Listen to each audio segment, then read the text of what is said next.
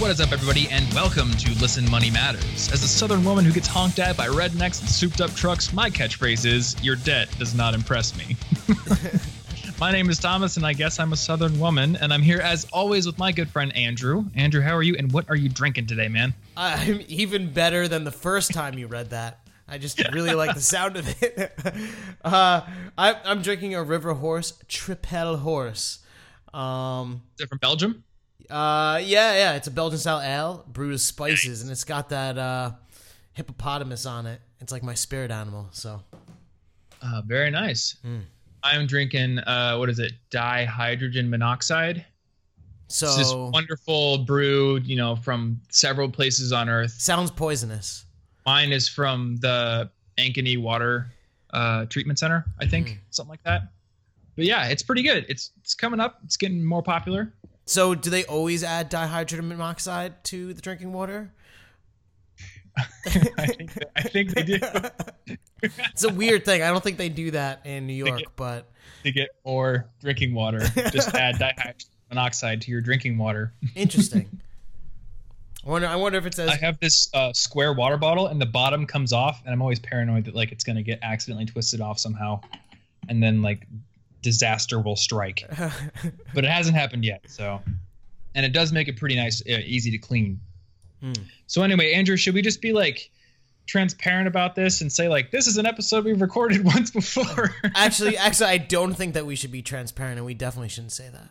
you don't want to do that? No, I'm joking. I'm keeping this in. Oh, okay. Yeah, cool. no, we we uh we recorded an awesome episode with this Good. guy. His name is Matt, and we will introduce him officially in a second. And halfway through uh the interview, my computer like seized up and crashed. And then after like a 10 minute break, we started again and the whole first 30 minutes was gone. So, Oh yeah, that's Hmm. right. And I loved this interview, so I'm, I'm glad that we're doing it again because I wanted to get it out and recommend mostly because we have video and Matt's hair is fantastic. I am I'm constantly just jealous as I look at it.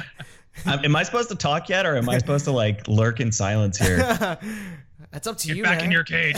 no, you can talk. Um, but yeah, let's. I want to. I wanted to do this episode again, and I just also wanted to say that Andrew went and bought a whole new computer because of that. yes.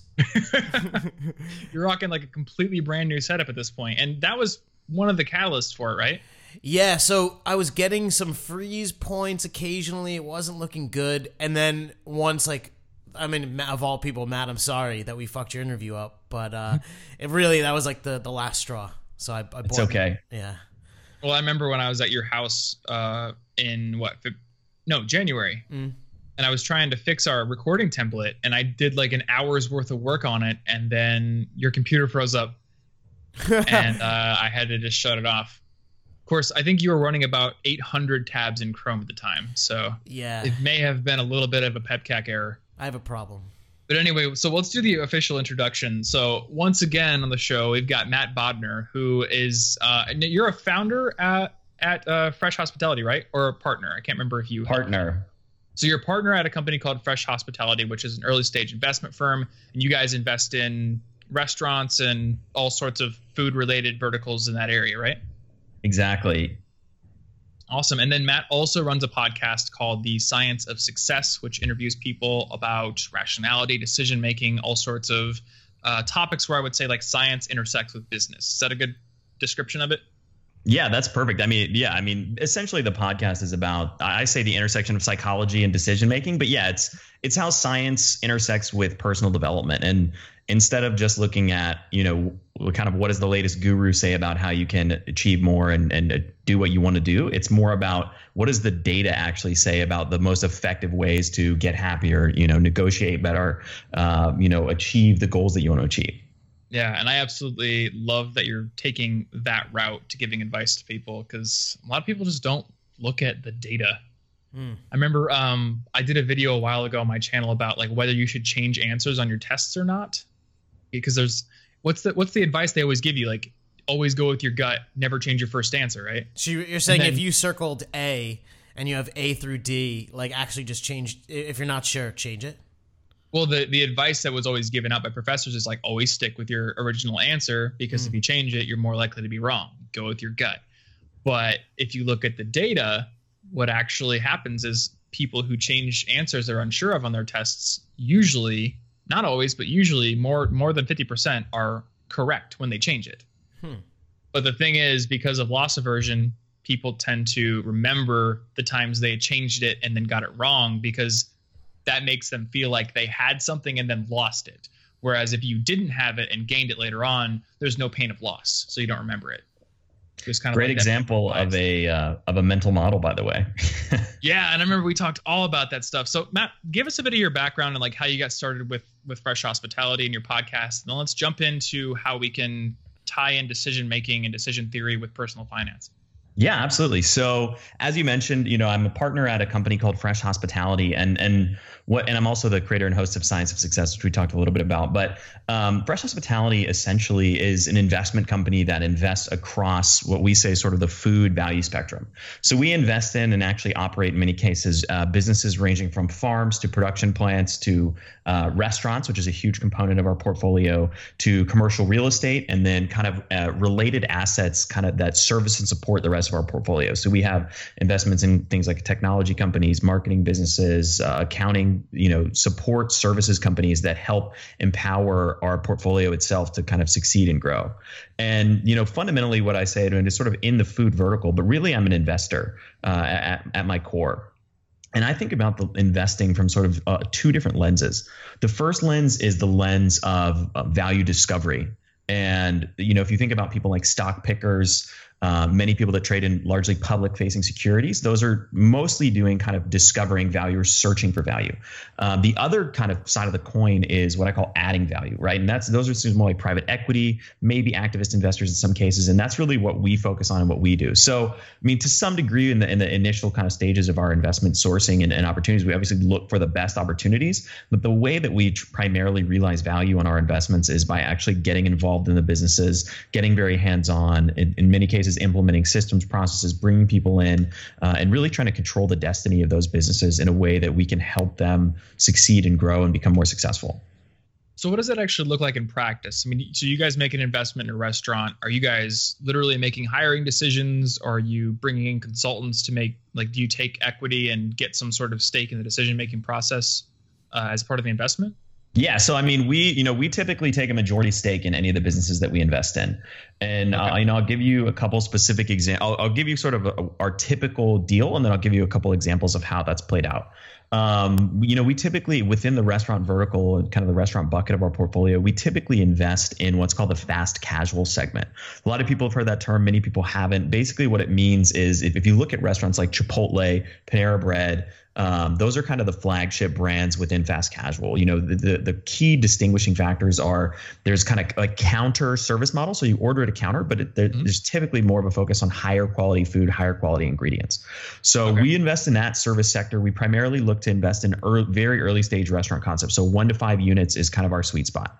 Um, we'll find a brand, we'll take a majority position in that company, and then we'll bring in system, we'll bring in all of our systems, all of our processes. We'll plug them into our accounting company. We'll plug them into our marketing agency, all of these different components so that we can give them access to a team that's almost like a corporate enterprise level team in the technology world, in the accounting world, in the marketing world that lets them uh, really focus on the core piece of their business, which is making great food and focusing on their guests. And just to give you two really quick examples of that, um, or if you, if you had a question, we can go for that first. Well, I was curious, how much money are you putting in to invest in like a one to three uh, restaurant business?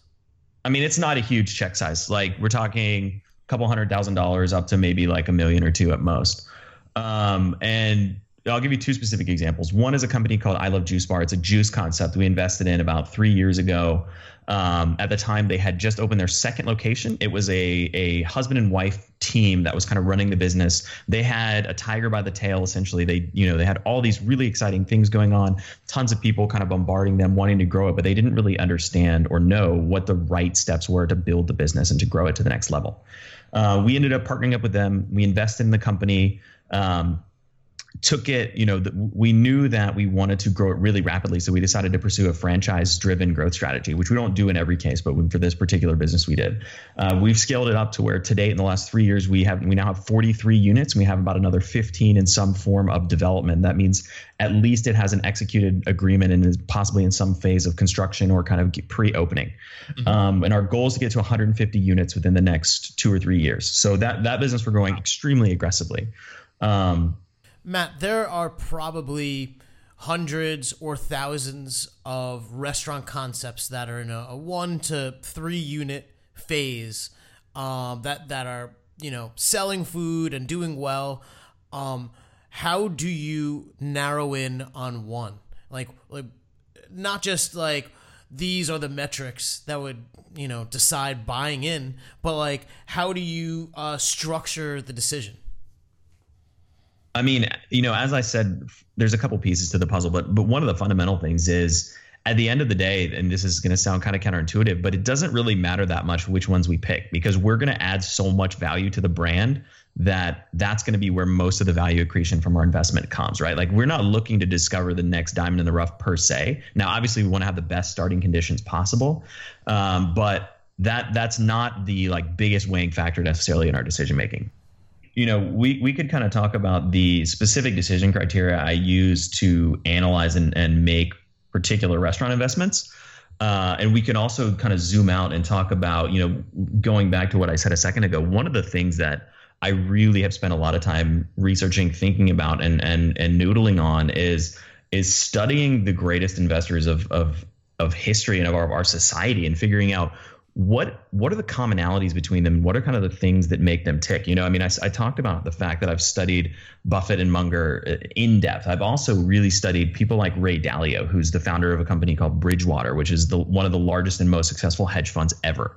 Right? I've I've studied in depth John D. Rockefeller, Andrew Carnegie, all of these Type, people like Bill Gates, like all these titans of industry, right? Billionaires, incredibly successful individuals, like so successful it's it's beyond even kind of ordinary comprehension how much they've achieved and and uh, you know financially how much they've achieved, especially right so what what are the commonalities between those people? And and i've i've gone very very deep down the rabbit hole and that's actually sort of incidentally or accidentally why i ended up creating my podcast in the first place was i i became so fascinated with that study of how do we make better decisions right? Because if you think about it making better decisions is is sort of the equivalent of like compound interest for your mind right? It's it's it's something if you can improve your ability to make decisions by 1% and then again the next day you improve your ability to make decisions by 1% that's a 1% improvement in every decision that you make sort of cascading forward through the rest of your life, right? And it's what you're one percent better at thinking about your personal relationships, your personal finances, your job, right? Like a big purchase that you're making, you know, you're dealing with some kind of struggle, like whatever it is. If you if you improve your brain and your mind and your ability to think better in an incremental way, it it continues to build and build and build and build. You know, Einstein called compound interest the eighth wonder of the world, right? I mean, it's it's incredible phenomenon, and I know you guys go in depth about that on, on on the show. It's such an important piece of of personal finance, and it's it's the the, the age old adage: like the earlier you invest, even small amounts of money compounded can become huge sums of money, like staggering sums of money. It's the same thing for the ability to make better decisions, right? The more you invest in building a robust kind of framework or understanding of reality that lets you understand what's actually happening in the world, how people behave, how financial markets behave. What's your framework? How, yeah, so I mean, give me the answers. uh, it's not that it's not that easy, right? I mean, th- I'm I'm talking about sort of the theoretical framework of of decision making itself. Now, I can tell you specifically what my decision criteria is for when I look at investments in restaurants or if you want to we can kind of go go down the rabbit hole of as munger calls it worldly wisdom which is the idea of building a toolbox of as we touched on earlier in the conversation mental models and you know what those entail and Let, how let's to give like two examples. Two like uh maybe one you have two job offers right and varying criteria or you know you're gonna quit your job and you're gonna start a business or you're gonna i, I don't know like uh how do you choose? I think like investing, you could have all these filters. Like, well, the company has to be like this, and we only invest in fast casual, and blah blah blah. and uh, then the decision becomes apparent. But what if um, it's it's more um, I, I don't know how to describe it. I see what Maybe you're saying, you and, need and I filters you- for that yeah. that kind of decision as well. Yeah. I mean, I think that the thing is like when you have infinite choices, discipline and filters are the only thing that let you get to a productive answer. That's exactly the point, right? And and you you you just sort of uh, said that in asking them the question, which is when you filter things down and when you focus on selection and and really tightly defining what you're looking at, that's how you end up. That's that in and of itself is a mental model, right? It's the idea of selection. and It's the idea that you can sort of filter things out uh, at the front end of your decision making funnel so that you can make a better decision at the end and kind of pre-qualifying what the most effective things you want to go after are. But i mean we can we can go after some sort of specific instances within an ordinary person's life as you know like looking at thinking about new jobs or whatever. But the first question i would have to figure out is like i need more information right? Like it mm-hmm. i can't tell anybody listening whether they should take a job offer or not because i don't i don't know and i don't understand Well, and that of course, but I, you know, there's like one hand where it's like if you ask my mom, she'd be like, make a pro con list, and then you know, I don't know, like weigh it out. Like how how would you approach something like that, having no information? You know, uh, I think. I'd start So, with uh, my values. Like, I mean, would you agree that would be like the first kind of gauntlet your decision has to go through? Is like, what are my personal values, and does would going one way match up with them versus the other way? I think that's a valid approach. I mean, for me, if someone, I mean, and this is a little bit tangentially kind of answering this, but if somebody asked me for advice in a weird way, like we were to have an hour conversation, Andrew, and you were asking me for advice about like anything in your life, I would spend 50 minutes of that conversation asking you questions and distilling down exactly like what are the real sort of fundamental pieces of this that are you know what what are what's kind of anchoring your decision? What are the most important decision factors for you? Like why are you thinking about comparing these alternatives? What are the pros and cons of each of them? All of those things weigh in but to me i would spend the first i would spend 80% of my time on trying to understand what like really So what's going on with you. do you do the same thing when you're trying to make a decision? You just ask yourself like every question ever and try and like answer it, and you you almost like stumble into the right decision. Yeah, I mean, I think about reality, and, and this applies to social interactions, this applies to business interactions. I think about reality in the sense of things can often seem very complicated and kind of foggy and, and confusing. If you just distill it down to the building blocks that underpin whatever's happening, and, and you do this by asking like really simple and obvious questions, if you just do that, in many many cases you can kind of get to the core pieces of it but you have to be unafraid to ask sort of seemingly dumb and obvious questions like i i relentlessly will drill down and just figure out like you know what are the real fundamental things going on and then once i have those fundamental building blocks then a lot of times the the right path becomes really really obvious What what are some of these obvious questions? And, and I feel like it's worth saying because people are like, uh, may, maybe it seems stupid to even say it, but uh, I mean, I think you need context to know. yeah it's it's impossible to say is right like i mean. But I think like That's what to distill that down to a lesson.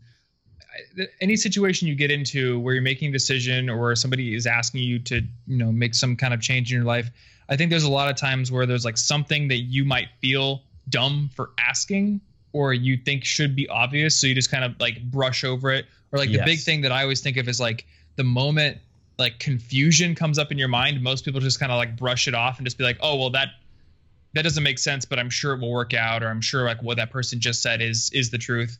Um, so when you like when you notice that you're confused, you have to kind of like latch onto that and take action on it. Be like, okay, I am confused, and I'm going to take action until I am no longer confused, instead of just going. Andrew, let's let's actually instead of just kind of batting around with with hypotheticals, let's take a really specific example. What is a decision that you're thinking about in your life right now? oh shit, I, I didn't expect to be on the spot. You know- the script. Damn it, I'm the interviewer. Um, you know, uh, if if I bring in partners into my business, you know, Okay. and when we talk about you know 100% of a grape, 50% of a watermelon, but one does it make sense at and is like this stage too advanced already? Like, will I be the loser? Um, and two, like, uh, how do I pick the right person? okay, so why do you want to bring partners into your business? I have some ideas that I think would like blow like blow it up. Like I think that there are some opportunities, but I can't do it alone. It's just it's too much work.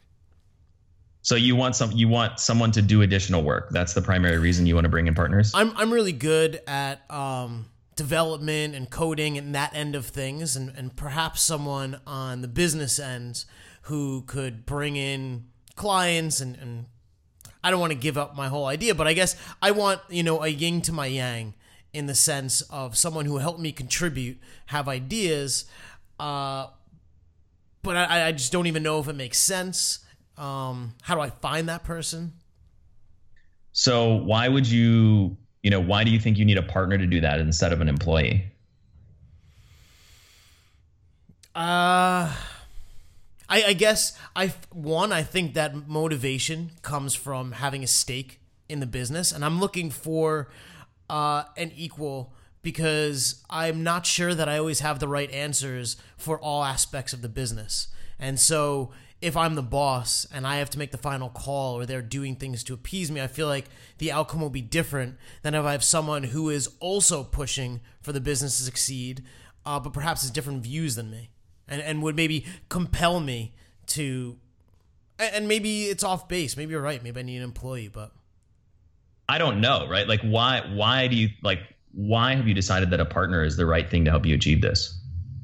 or what basis do you have to go off like real basis not just like some idea in your head that's not connected to anything is telling you that a partner will give you those things and an employee or a contractor won't i guess i, I don't really to be honest I mean, Thomas. let, let, me let me put it to actually. Let me let me phrase it this to you, uh, Matt or Thomas. So I have this awesome idea, right? Uh, you guys both have successful businesses. You're both really smart guys. I'm going to try and compel you to work for me, or I'm going to try and compel you to partner with me because I've sold you on the idea and you want to be a part of it. And my perspective is if I want a Thomas or a Matt to work with, I'm going to have to partner with them. They're not going to work for me. But maybe what you maybe what you don't or maybe what you need is not a Thomas or a Matt because both Thomas and Matt are already hooked into businesses they care about a lot. In this I mean, example, but example, what if what if I've there was Mark, a dude? Right? What if there was a Leighton Thomas that didn't have a business, but I knew that he was a Thomas type person and he just needed something to chase. So I think I mean I think that's a valid point and and that that doesn't make sense to me. So what is like what is the value you want to get out of this partner specifically? Do you want them to grow your like downloads, listenerships, you know, like app purchases? Like wh- what is it?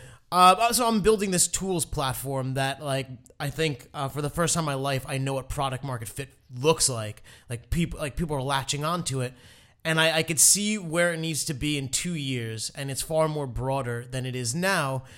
Um, but like that idea, there's like two years of execution um, between here and there, you know, and a shit ton of work, and I want someone to get there with or or maybe not maybe they're not a partner but you know getting there will be extremely challenging by myself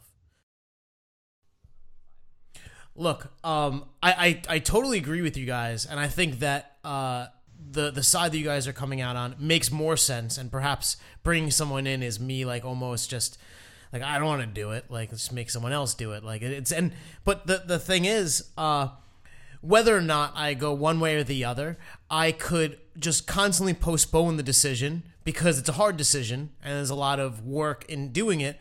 Um, but not choosing is also making a decision, I believe.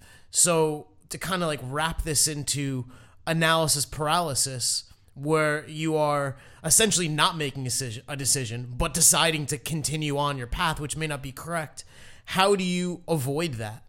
because sometimes decisions are a pain in the ass. To I totally agree. I mean, the, you know, the root of the the word decision is to cut off. Like that's what the that's what the root word actually meant. And so when you make a decision, you're by definition cutting off all of your other alternatives. And I think the, I mean, you have to cultivate the ability to be you kind of ruthless with yourself and hold yourself accountable to eventually making a decision you know set a deadline and say i'm going to decide what i'm going to do with this in in two weeks or 10 days or set aside a day set aside a half a day uh, you know if you don't if you can't do it during the week set aside a saturday afternoon or a sunday afternoon and just say i'm going to spend the next four hours. I'm not going to check my phone. I'm not going to check my email. And i'm going to go through and think about this and write about it and journal about it and figure out like why am i making this decision and what decision am i going to make?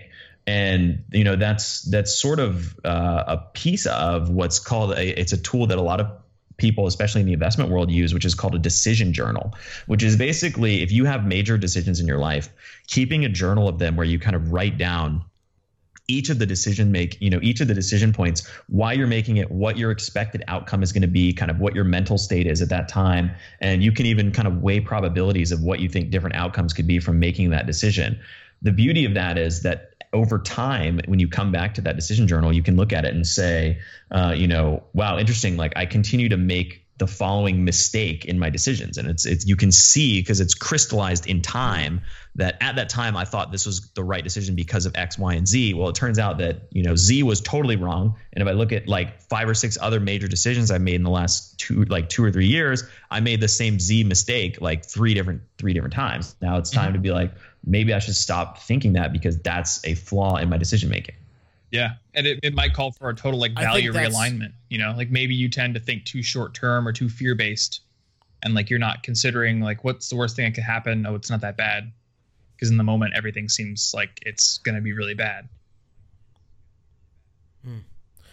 I uh I love that idea, and uh, I think I'm going to do it. But my my one question is, what if you you know you're like I'm to do this, and come a month's time you have like one thing in it, or you you you wind up not adding to it because I don't know you perceive none of your decisions as worthy of a decision journal. Like, uh, how how do you get into this? Or like is like do, when I decide to wake up at eight today instead of nine because whatever is that worthy of decision? I mean, journal? it's it's fluid, right? Like you get in what you put out. You don't need to log like every time you eat a sandwich, but I would say what like aim for roughly one decision a month. And and if you hit that, like you'll have some some meat on the bone, right? I mean, there's you know one of the things that that this is kind of another example of a mental model. Like if you study probability in mathematics, right? I mean, I'm a poker player and I'm a gambler, and I like and that's you know being an investor. I like thinking about outcomes in sort of weighted probabilities. Like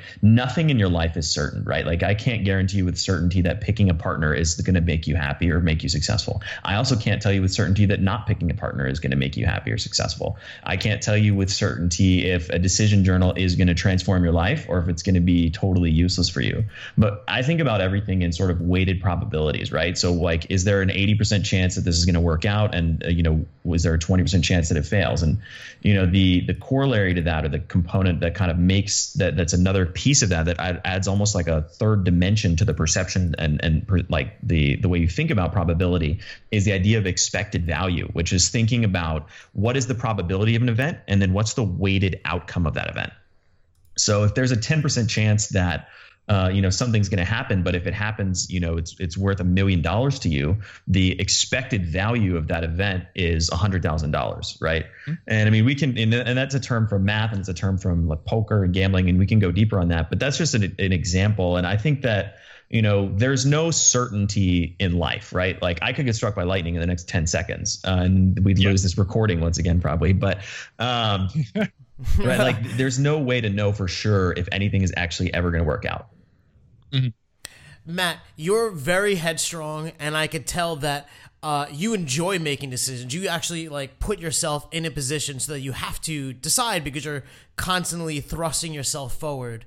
And uh, not that it is a bad thing, but I can imagine someone who is very different from you, who is going on a path either because they're uh, not not deciding, so making a decision almost to stay on the same path, or avoiding situations that would require making a decision. Like maybe they hate their job and they want to get a new job, but then if they actually ace the interview, they have to choose yeah. to, to take the new job. So how how would you or what would you say to that person to like get them into making decisions? I mean, that, that's it's, it's a it's a massive can of worms, right? Because if you think about the all of the emotional baggage around just the example that you gave, right? I mean, one of the things I would recommend anybody listening do, but especially someone who feels stuck or feels like they're in sort of a cycle of self sabotage, whether they recognize it as self sabotage or not, um, would be to would be to examine your what are called limiting beliefs, and and a lot of has been written about that. A lot of people have talked about that, and I've done a couple, three or four episodes on my podcast about it too. But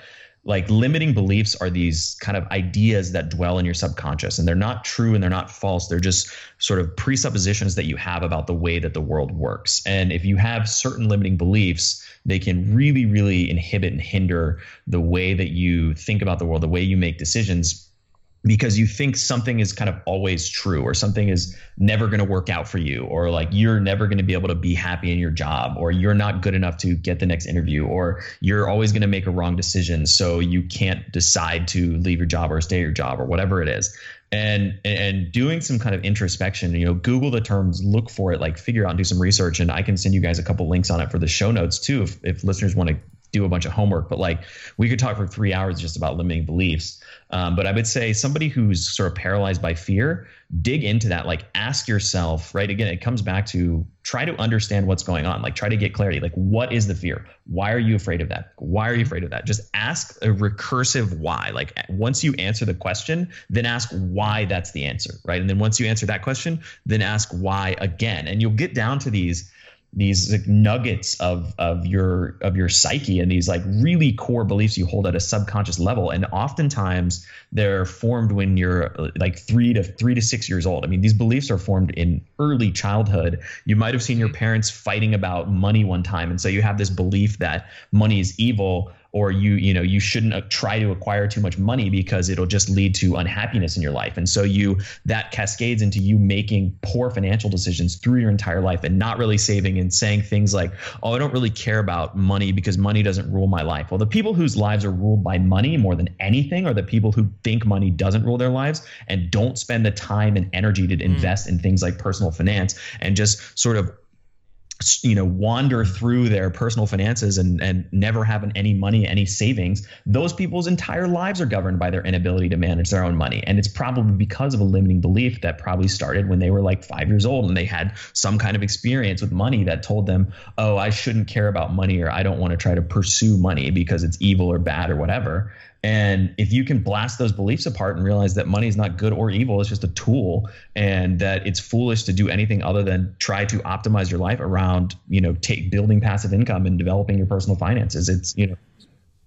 So Matt, I, I, could I could say like, well, I'm a bad decision maker, and and here's all the proof that I've made terrible decisions because I'm just the worst, and I want to say that that that is a limiting belief and, and it falls under that umbrella. But, you know, if there is proof that I have made bad decisions, how do you get out of that or or deconstruct why? You know like in everything's great in hindsight right? I chose the wrong job two years ago. Um, and i can say that now because it's two years into the future. But if i were able to make the decision then like how, how do you maybe structure that introspection or, or break that that I think you learn more from your bad decisions. So I mean, you, partially you can frame it that way. Like if you made a bad decision, that probably taught you a bunch of valuable lessons that you can apply to the next one. So if you constantly make bad decisions, you're actually you're just, like the Einstein of now because you're so always I, learning. There's like a couple. Of- there's a couple pieces to this. One of them is is going back to Munger, right? Like one of the fundamental pieces of advice that that Munger and Buffett give again and again is their entire investment strategy is not about being smarter than everybody else. It's just about being not stupid, right? That's that's the the fundamental crux of their investment strategy is to try and understand the biggest possible mistakes you can make and just minimize as many of those as you can and then sort of stumble through the rest of them. So in terms of how do you, you know, one of the kind of facets of making better decisions is think about how you can it's not just necessarily about being like this genius that shows up and is like this is the decision. I know the answer right? It's much more about like thinking about what are the the most obvious mistakes that i could make. Let's just don't make those. Or even if you recognize like even if there's 10 mistakes you can make right? And like you won't necessarily know all 10 but if you can identify and, and minimize three of those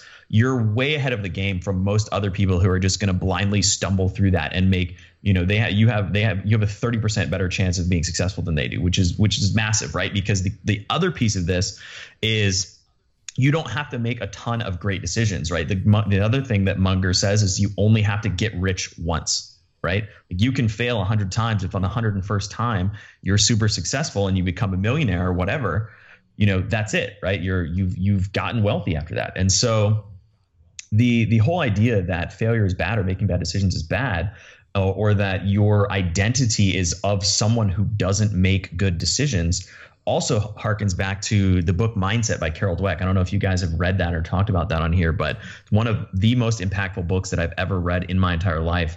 Um, and she's an incredible research psychologist. She's researched tens of thousands of individuals and, and uncovered this distinction between what she calls the fixed mindset and the growth mindset. And and essentially the the fixed mindset is the belief that I cannot change, right? That mm-hmm. that my traits and qualities are are fixed. So I'm a bad decision maker would be a perfect example of a fixed mindset belief. When you live in a fixed mindset world, your intelligence, your abilities, your strengths are all sort of permanent and stagnant and static. And so everything you encounter in your life is either a confirmation or a challenge to your abilities. So if you do something and you're bad at it, oh, I'm just bad at basketball, right? Like that's it. If you do something and you're great at it, you're like, oh, I'm amazing at tennis. Like, yeah, I'm just a natural, right? Like those are those are fixed mindset beliefs. Well, it's it doesn't really sound that dangerous, but once you once you've kind of embraced or believed that that that you can't change suddenly the way you approach challenging situations transforms dramatically right if you're if you think your intelligence and your abilities are fixed your focus is on what do other people think about me? Do other people think I'm smart? Am I coming off as being super smart and super intelligent? I don't want to do that thing that's really challenging because I might fail and then I might either jeopardize my own identity as someone who's smart because I failed at this hard thing, or other people might perceive me as being stupid because I failed at it right? The alternative that Dweck talks about is what she calls the growth mindset, which is a, which is a focus on learning and improving instead of a focus on proving and demonstrating how awesome you are. Because in the growth mindset, you don't have fixed traits and characteristics. And if you're thinking about your mind, the science is firmly in the camp of the growth mindset. There's something called neuroplasticity, which is essentially the science of how you can remap and rework your entire brain. So I've got a, a quick story for you. If you think you're not good at making decisions, I'll tell you the story of this guy who this is a listener who emailed me the other day. This is a guy named Davis Surrett. He's I think he's like 19 or something. When he was 16, he was uh, he was incredibly smart guy, like you know aced his SATs, like all this stuff. He was hit by a car and he was on a they have this this brain damage scale 0 to 30 0 is physically dead 3 is brain dead 30 is like you know high intelligence or whatever. After the accident he was a 3 on the scale right? He was literally like basically brain dead. He had to relearn how to speak. He had to relearn how to how what his name was. He had to learn his family all this stuff. Now he's like back and better than ever. He's you know he's even smarter and more driven than he was before. And he's like, he's a fascinating individual. The guy sent me like this three page email about his whole life story, right? Which is incredibly inspiring. But it goes to show you like, you can remap your entire brain. Like the research is in on that. It's not like it's not a piece of conjecture. Like Google yeah. research neuroplasticity. You can literally rebuild the structure and shape of your brain. So if you're bad at making decisions, about, have you heard you about the nuns? It. No, I haven't uh, so there was this like there was this nun study where they did autopsies on nuns that had died like late 80s, early 90s sometimes, and they found uh, degeneration and basically Alzheimer's. Yet they had been completely functional, had been working, and you know right after their death because since they stayed active and since they kept learning and everything, their brains basically just rewired around the decay, and they didn't have a loss of function. I think they talked wow. about it in the the book Spark um, about exercise science. That's amazing. Which was That's super really cool, cool, to me.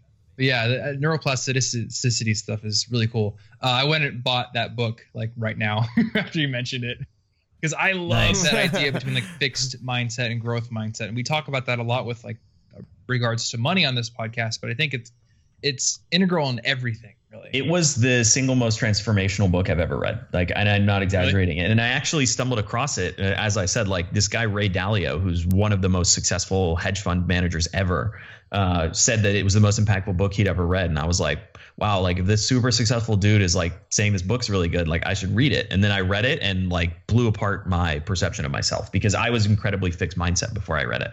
So did you find this even more influential than that other book that you mentioned last time we recorded? Because I remember there was there was one that I forget the name of it, but it's like that one that's kind of rare and you have to buy it in print. Oh yeah, so that no, that's one of my favorite books of all time. Also, that's the book Seeking Wisdom um, by Peter Bevelin, and that that book is incredible. Talking about you know we've been we've been kind of bouncing around this concept of mental models all day, right? And we we didn't necessarily sort of define kind of what they are, right? But a mental model is essentially just a thought construct that helps describe in some way reality and helps you kind of understand better what's going on that book, and I and I became obsessed with mental models when I started studying Munger, who's who again is Charlie er, Charlie Munger's Warren Buffett's business partner, and he talks at length about this. And there's there's actually two books that I'd recommend if you want to go deep into kind of the rabbit hole of mental models. The first book is Poor Charlie's Almanac, which is about the first 30 or 40 pages is a biography of Charlie Munger. And then the next is a bunch of, uh, it kind of goes deep into what he calls the philosophy of worldly wisdom, which is basically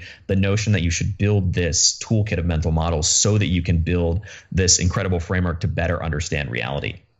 The second book is the book we talked about uh, last time, which is Seeking Wisdom, and and that book expounds upon uh, what Munger talked about and goes much much deeper into it. I mean, it's it's without a doubt the most information dense book that I've ever read in my entire life, and it's a book that has had a huge impact on on me and the way that I think. And I mean, I I would not recommend reading that first, to be totally honest. Like if you read Seeking Wisdom, you're it's going to be like reading something that's written in Chinese, right? You got to read Poor Charlie's Almanac to get the context for why Seeking Wisdom makes sense. But the book itself is essentially just a laundry list. It's about 300 page list of mental models, and then it'll have like a two page description of each model and like give examples of what like what they are and how they function. So like the first 70 or so pages, which you can actually, there's a YouTube video that that I'll send you guys for the show notes called The Psychology of Human Misjudgment, which goes through 20, it's actually a speech by Charlie Munger. It goes through 27 mental models just from psychology and explains each one of them, gives kind of an example of how they function and talks about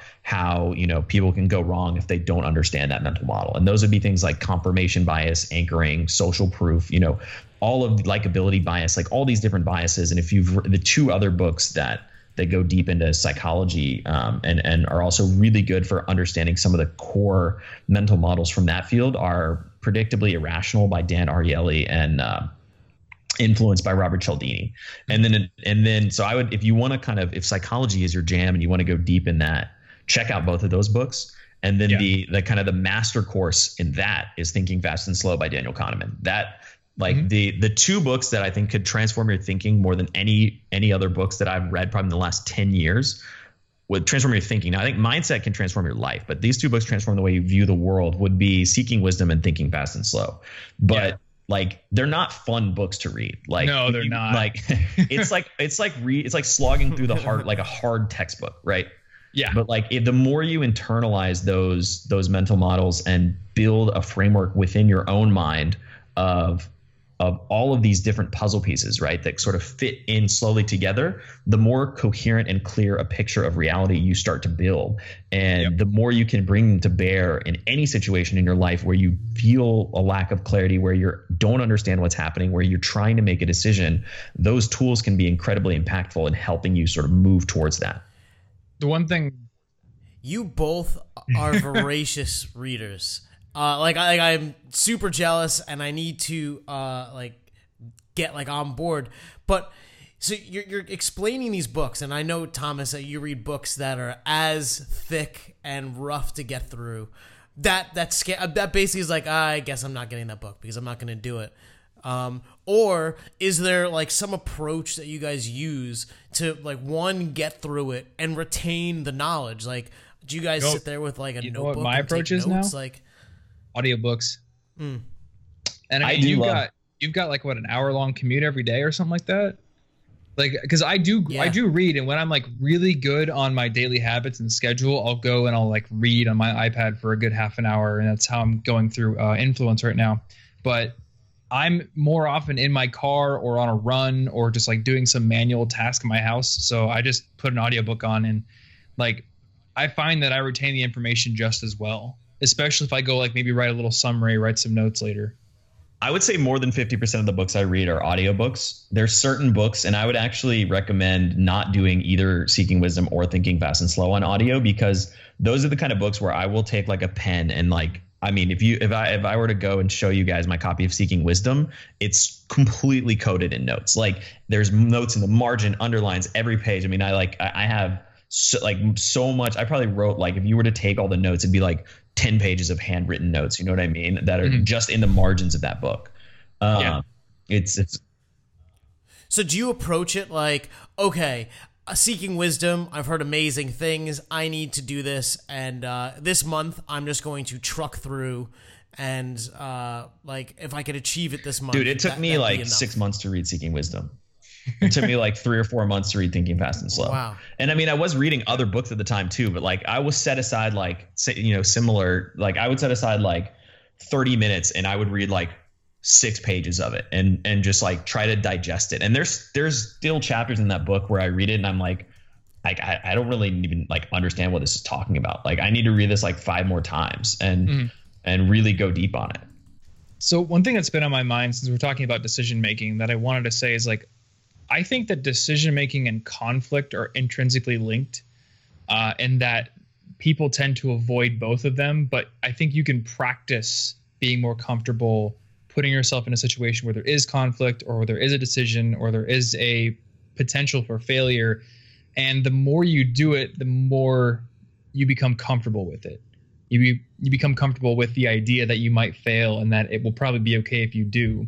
And like just doing things like playing chess with a human being or like accepting uh like playing a sport or accepting playing like a game with somebody or you know that just like doing that or playing a video game on hard mode instead of easy mode like making that choice to basically put yourself in front of the potential to fail i think that kind of just trains your brain to be comfortable with doing that when it actually matters more being comfortable, being uncomfortable.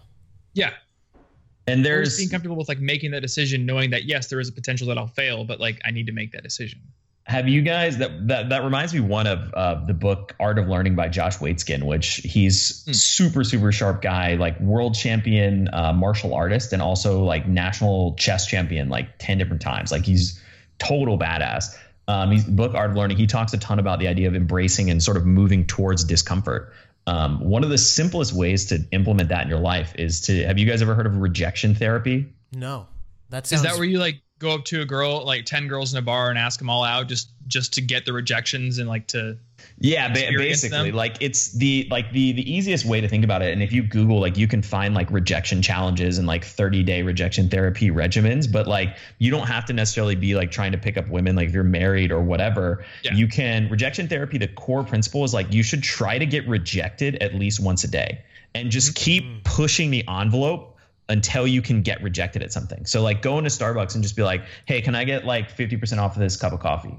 Right. And like it sounds really simple, but like very few people are going to listen to that and actually go do it because once you stand at the register, it's kind of like, uh, like, mm, okay, thanks. Like, I'll just take my coffee. Right. like, it's actually really hard to like push out of that and like get uncomfortable and try to have Yeah. someone reject you every day for 30 days. Like, if you do that, it's, you can do it without changing anything in your routine, right? Like just find a way to get rejected every day for the next 30 days. It will it will toughen you up and help you embrace discomfort for sure.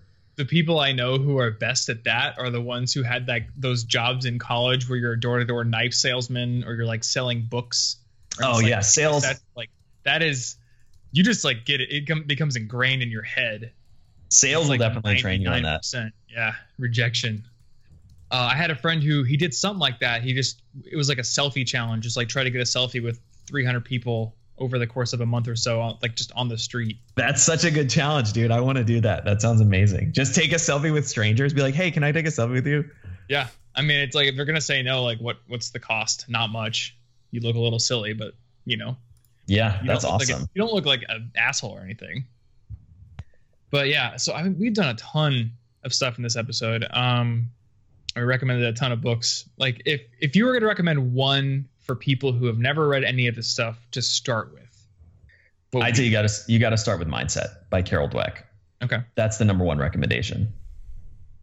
cool. We'll throw all these I- books in the show notes because like Yeah. they're they're buzzing by so fast. Like I I I'm in front of a computer. I couldn't even have written them down. Uh, Mhm. So so we'll get it all there.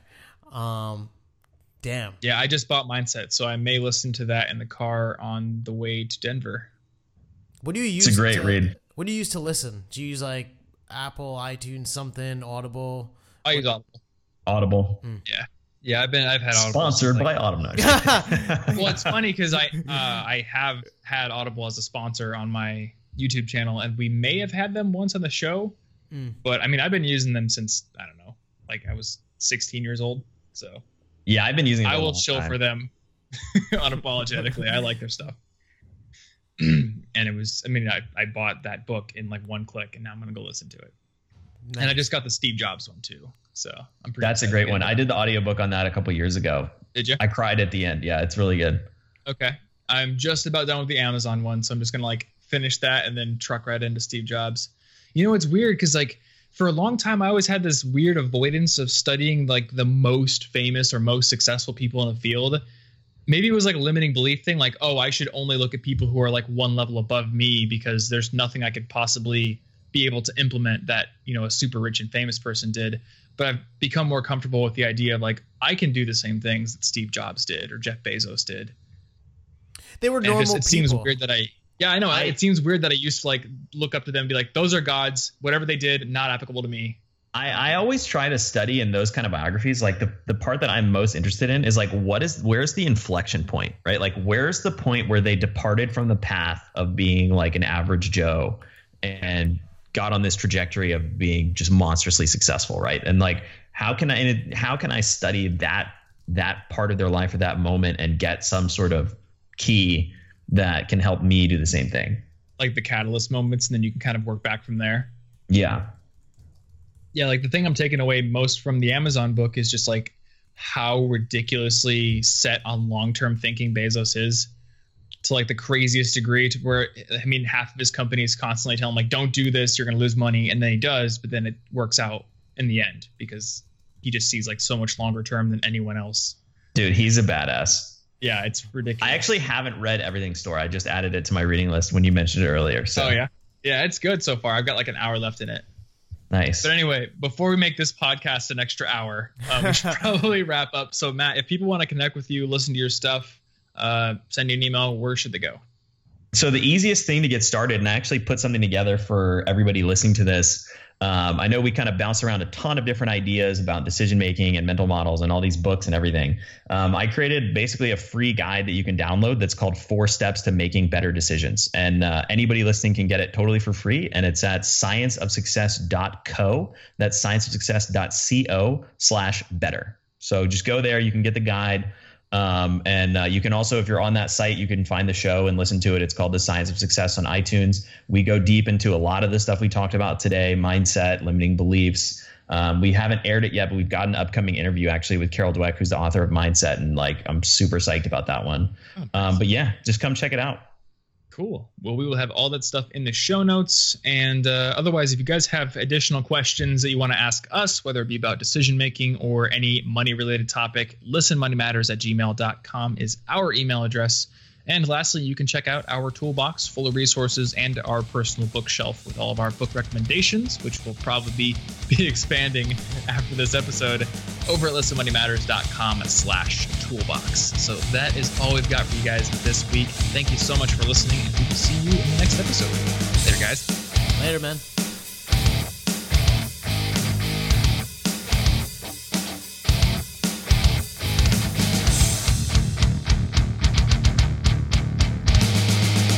please tell your friends about this show.